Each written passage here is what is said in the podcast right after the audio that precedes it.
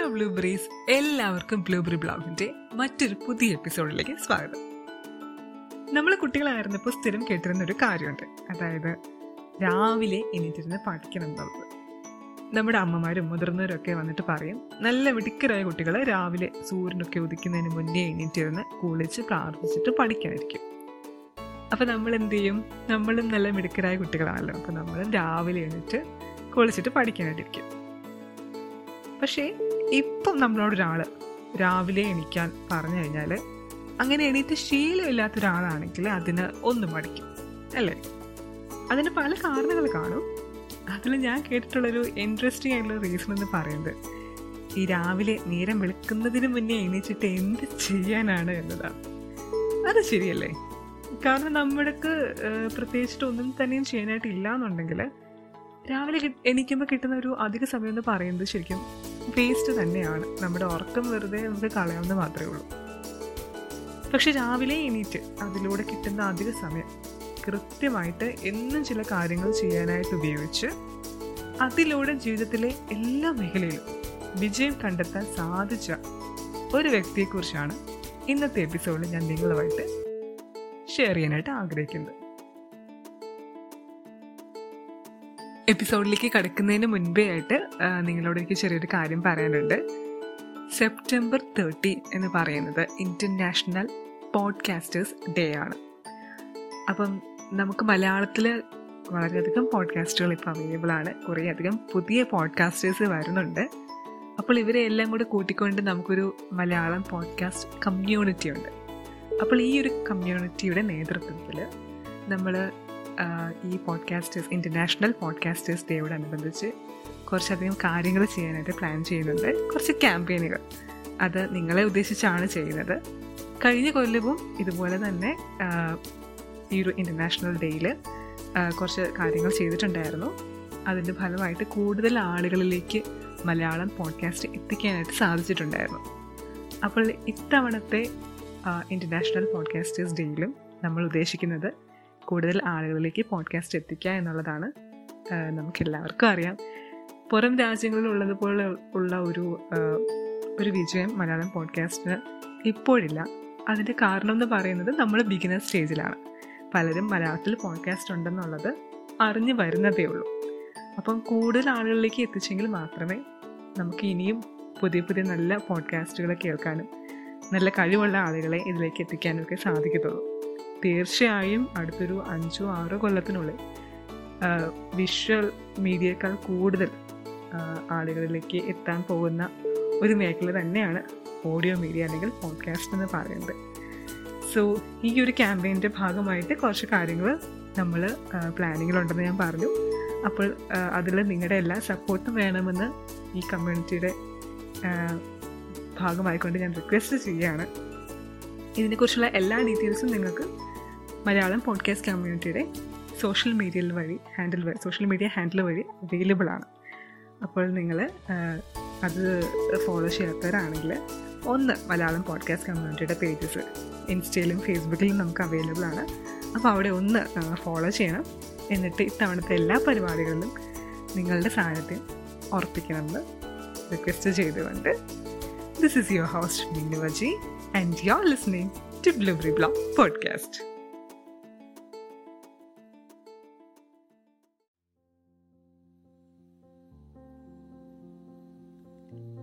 നമ്മളൊക്കെയും podcast കേൾക്കാൻ തുടങ്ങിയ സമയത്ത് കൂടുതലായിട്ടും കേട്ടത് ഇംഗ്ലീഷ് പോഡ്കാസ്റ്റ് ആയിരിക്കും അല്ലേ?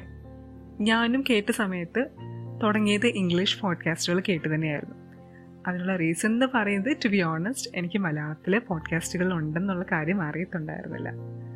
അപ്പോൾ ഞാൻ ഇങ്ങനെ കേട്ട സമയത്ത് ആദ്യകാലങ്ങളിൽ കേട്ട് തുടങ്ങിയ സമയത്ത് എനിക്ക് ഇഷ്ടപ്പെട്ട കുറച്ച് പോഡ്കാസ്റ്റുകളിൽ ഒന്നായിരുന്നു Hal എൽറോഡിന്റെ achieve your goals with Hal Elrod എന്ന് പറഞ്ഞ പോഡ്കാസ്റ്റ് അപ്പോൾ ഇത് കേട്ട് തുടങ്ങിയപ്പോൾ എനിക്ക് ഇദ്ദേഹത്തെ പറ്റി കൂടുതലായിട്ടൊന്നും അറിയുണ്ടായിരുന്നില്ല. ഞാൻ വിചാരിച്ചത് അദ്ദേഹം വെറും ഒരു പോഡ്കാസ്റ്റർ മാത്രമായിരുന്നു. എല്ലാവരെയും പോലെ ഒരു പോഡ്കാസ്റ്റ് സ്റ്റാർട്ട് ചെയ്ത സാധാരണ വ്യക്തിയെന്ന് മാത്രമായിരുന്നു ഞാൻ കരുതിയിരുന്നത്.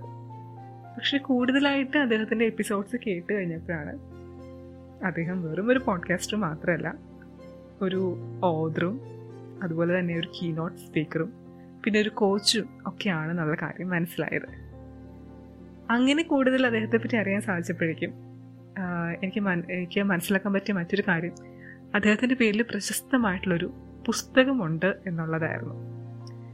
ആ പുസ്തകമാണ് അല്ലെങ്കിൽ ആ പുസ്തകത്തിലെ കാര്യങ്ങളാണ് അദ്ദേഹം കൂടുതലായിട്ടും അദ്ദേഹത്തിന്റെ പോഡ്കാസ്റ്റിലൂടെ പറയാൻ ശ്രമിക്കുന്നത്. അതിലെ കാര്യങ്ങളെന്ന് പറയുന്നത് എനിക്ക് ഭയങ്കര ഇൻട്രസ്റ്റിംഗ് ആയിട്ട് തോന്നി. കാരണം നമുക്കൊക്കെയും ജീവിതത്തിൽ എന്താ പറയുക അഡോപ്റ്റ് ചെയ്യാൻ പറ്റുന്ന കുഞ്ഞു കുഞ്ഞു കാര്യങ്ങൾ എന്നാൽ വളരെയധികം ഇമ്പാക്റ്റ് ക്രിയേറ്റ് ചെയ്യുന്ന കുറച്ച് കാര്യങ്ങൾ. അതാണ് ഈ പുസ്തകത്തിൽ അദ്ദേഹം പറയുന്നത്. അപ്പോൾ ഇതിൽ പറയുന്ന കാര്യങ്ങളാണ് ഇന്ന് നിങ്ങളിലേക്ക് എത്തിക്കാനായിട്ട് ഞാൻ ആഗ്രഹിക്കുന്നത്. ഇതിൽ മെയിനായിട്ടും പറയുന്നത് കുറച്ച് ഹാബിറ്റുകളാണ് നമ്മുടെ ലൈഫ് ട്രാൻസ്ഫോം ചെയ്യാനായിട്ട് നമ്മളെ ഹെൽപ്പ് ചെയ്യുന്ന ഹാബിറ്റുകളാണ് അപ്പോൾ അതിലേക്ക് പോകുന്നതിന് മുമ്പ് ഹാൻ എൽറോഡിനെ പറ്റി കുറച്ച് കാര്യങ്ങൾ പറയേണ്ടതുണ്ട്. അതല്ലാതെ ഈ ഒരു എപ്പിസോഡ് തുടങ്ങിക്കഴിഞ്ഞാൽ അതൊരിക്കലും പൂർണമാവത്തില്ല. അതുകൊണ്ട് അദ്ദേഹത്തെക്കുറിച്ച് കുറച്ച് കാര്യങ്ങൾ ഞാൻ പറയാം. ഹാൽ എൽറോഡിന്റെ ജീവിതം തികച്ചും വെല്ലുവിളികൾ നിറഞ്ഞതായിരുന്നു എന്ന് വേണമെങ്കിൽ നമുക്ക് പറയാം. കാരണം അദ്ദേഹത്തിന് ഇരുപതാമത്തെ വയസ്സിൽ അദ്ദേഹത്തിന് വലിയൊരു ആക്സിഡന്റ് നേരിടേണ്ടി വന്നു. അതിന്റെ ഫലമായിട്ട് ഓൾമോസ്റ്റ് ആറ് ദിവസത്തോളം അദ്ദേഹത്തിന് ആശുപത്രിയിൽ കോമയിൽ കഴിയേണ്ടി വന്നു. അതിനുശേഷം അദ്ദേഹം കണ്ണു തുറക്കുമ്പോൾ ആദ്യമായി തന്നെ കേൾക്കുന്ന കാര്യമെന്ന് പറയുന്നത് ഇനി ജീവിതത്തിൽ ഒരിക്കലും അദ്ദേഹത്തിന് എഴുന്നേറ്റ് നടക്കാൻ ആവില്ല എന്ന സത്യമാണ്. പക്ഷെ തളർന്നിരിക്കാൻ അല്ലെങ്കിൽ തോറ്റു കൊടുക്കാൻ തയ്യാറായിരുന്നില്ല ഹാലൽ റോഡ് അതിന്റെ ഫലമായിട്ട് കൃത്യം ഏഴാഴ്ചകൾക്ക് ശേഷം അദ്ദേഹം വീണ്ടും പിച്ച വെച്ച് നടന്നു തുടങ്ങി. അത്രയും നാൾ മറ്റെല്ലാ യങ്സ്റ്റേഴ്സിനെ പോലെയും അലസമായിട്ട് നടന്നിരുന്ന ഹാൽ എൽറോഡിന് ഈ ഒരു ഒറ്റ ആക്സിഡന്റിലൂടെ ജീവിതത്തിനോടുള്ള കാഴ്ചപ്പാട് ആകെ മാറി മറിയുകയാണ് ചെയ്തത്. എങ്കിലും അദ്ദേഹത്തെ അലട്ടുന്ന ഒരു ചോദ്യമുണ്ടായിരുന്നു. എന്തുകൊണ്ട് തനിക്കിത് സംഭവിച്ചു? പക്ഷേ അതോർത്ത് അദ്ദേഹം സങ്കടപ്പെട്ടിരിക്കാനോ പരാതി പറയാനോ ഒന്നിനും നിന്നില്ല. അതിന് പകരമായിട്ട് തനിക്ക് സംഭവിച്ച എല്ലാ കാര്യങ്ങൾക്കും ഒരു ഫുൾ റെസ്പോൺസിബിലിറ്റി അദ്ദേഹം ഏറ്റെടുത്തു. വിധിക്ക് വിട്ടുകൊടുക്കാതെ താൻ ചെയ്ത ആക്ഷൻസിന്റെ റിസൾട്ടാണ് തനിക്ക് ലഭിച്ചത് എന്ന് അംഗീകരിച്ചുകൊണ്ട് സ്വന്തം ജീവിതത്തിന്റെ റെസ്പോൺസിബിലിറ്റി അദ്ദേഹം ഏറ്റെടുക്കുകയാണ് ഉണ്ടായത്. അതിനുശേഷം അദ്ദേഹം ശ്രദ്ധിച്ചത് മുഴുവനും എങ്ങനെ ഈ ഒരു മോശം അവസ്ഥയെ അദ്ദേഹത്തിന്റെ നല്ലതിന് വേണ്ടിയിട്ട് ഉപയോഗിക്കാം എന്നതായിരുന്നു. അങ്ങനെ അദ്ദേഹം കൂടുതലായിട്ടും അദ്ദേഹത്തിന്റെ കരിയറിലും സെൽഫ് ഡെവലപ്മെന്റിലും കോൺസെൻട്രേറ്റ് ചെയ്തു. പതുക്കെ പതുക്കെ അദ്ദേഹത്തിന്റെ കരിയർ വളരാൻ തുടങ്ങി. അദ്ദേഹം ആളുകൾക്ക് കോച്ചിങ് എടുത്തു തുടങ്ങി. അങ്ങനെ അദ്ദേഹത്തിന്റെ വരുമാനം കൂടി. പക്ഷേ വീണ്ടും രണ്ടായിരത്തി ഏഴ് ആയപ്പോഴേക്കും യു എസ് എക്കണോമിക് ക്രാഷ് ചെയ്ത് അദ്ദേഹത്തിന്റെ സമ്പാദ്യം മുഴുവനും അദ്ദേഹത്തിന് നഷ്ടപ്പെട്ടു പോയി അവിടെയും അദ്ദേഹം തളർന്നിരുന്നില്ല. വീണ്ടും പരിശ്രമിച്ചു. അങ്ങനെ വീണ്ടും പതുക്കെ പതുക്കെ അദ്ദേഹം അദ്ദേഹത്തിന്റെ ജീവിതത്തിലേക്ക് തിരിച്ചു വന്നു. പക്ഷേ എന്നിട്ടും ജീവിതം അദ്ദേഹത്തിന് വീണ്ടും വീണ്ടും ചലഞ്ചസ് മുന്നോട്ടേക്ക് വെച്ചുകൊണ്ടേയിരുന്നു. ഇത്തവണ അത് ക്യാൻസറിന്റെ രൂപത്തിലായിരുന്നു. പക്ഷേ എന്താ പറയുക ഇത് ഹാൽ ഹെൽറോഡാണ് റോഡാണ് ഇതിനൊന്നും മുന്നിൽ തളർന്നിരിക്കാൻ അദ്ദേഹത്തിന് മനസ്സുണ്ടായിരുന്നില്ല. ക്യാൻസറിനെയും അതിജീവിച്ച് ഇപ്പോൾ പഴയതിലും ശക്തമായിട്ട് അദ്ദേഹം മുന്നോട്ട് പൊയ്ക്കൊണ്ടിരിക്കുകയാണ്.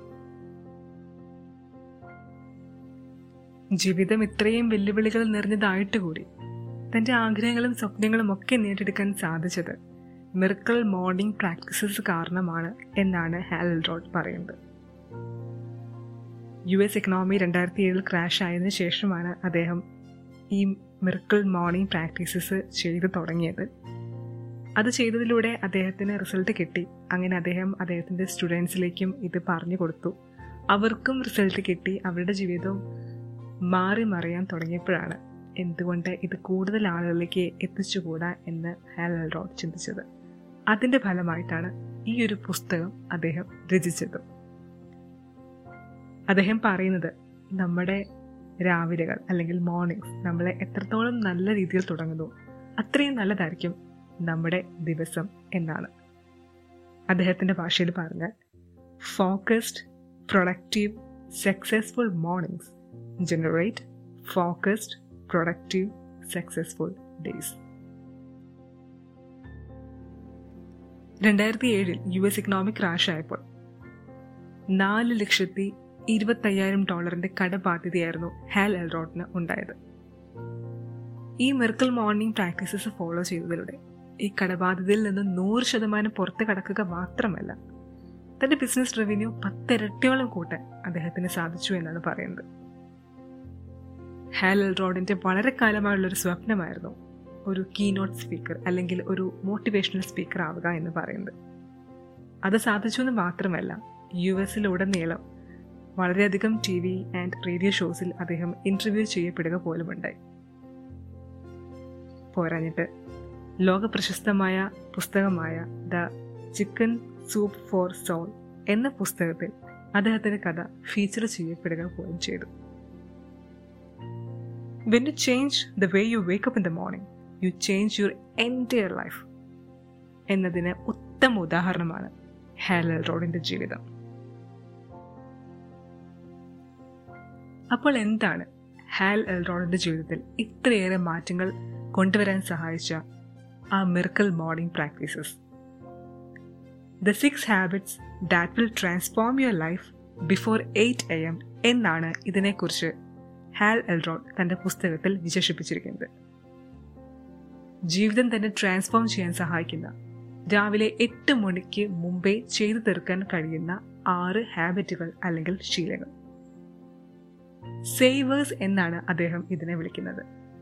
S A B E R S S for silence A for affirmation V for visualization E for exercise R for reading and ഇങ്ങനെ S for scribbling or journaling അപ്പോൾ ഇവ ഓരോന്നും എന്താണെന്ന് നമുക്ക് നോക്കാം.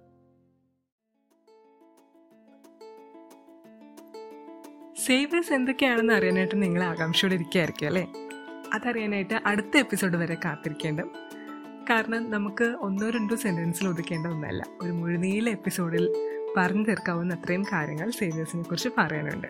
അതുകൊണ്ട് അടുത്ത എപ്പിസോഡിൽ ഡീറ്റെയിൽ ആയിട്ട് നമ്മൾ അതിനെപ്പറ്റി ഡിസ്കസ് ചെയ്യുന്നതായിരിക്കും.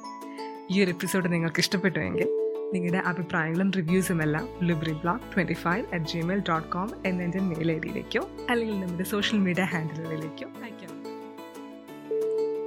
anchor Spotify Google podcast Apple podcast Stitcher Gaana Jio Saavn Pratilipi തുടങ്ങിയ നിരവധി പ്ലാറ്റ്ഫോമുകളിൽ നിങ്ങൾക്ക് ഈ പോഡ്കാസ്റ്റ് കേൾക്കാവുന്നതാണ്. ഇനി ഈ ആപ്പുകളൊന്നും നിങ്ങൾക്ക് അവൈലബിൾ അല്ല എന്നുണ്ടെങ്കിൽ ഗൂഗിളിൽ ചെന്ന് ബ്ലൂബെറി ബ്ലോക്ക് മലയാളം പോഡ്കാസ്റ്റ് എന്ന് ടൈപ്പ് ചെയ്ത് സെർച്ച് ചെയ്ത് കഴിഞ്ഞാൽ ഫ്രീ ആയിട്ട് കേൾക്കാൻ കഴിയുന്ന ലിങ്കുകൾ അവിടെ നിങ്ങൾക്ക് ലഭിക്കുന്നതായിരിക്കും. അപ്പോൾ എവിടെയാണോ നിങ്ങൾ ഈ പോഡ്കാസ്റ്റ് കേൾക്കുന്നത് അവിടെ എന്നെ ഫോളോ ചെയ്യാനും നോട്ടിഫിക്കേഷൻ ഓൺ ആക്കിയിടാനും മറക്കരുത് എന്നും കൂടെ ഞാൻ ഓർമ്മിപ്പിക്കുകയാണ്. അപ്പോൾ അടുത്ത എപ്പിസോഡിൽ സേവേഴ്സിനെ കുറിച്ച് ഡീറ്റെയിൽ ആയിട്ട് നമുക്ക് കേൾക്കാം. അതുവരേക്കും this is blueberry blog signing out stay happy and stay productive bye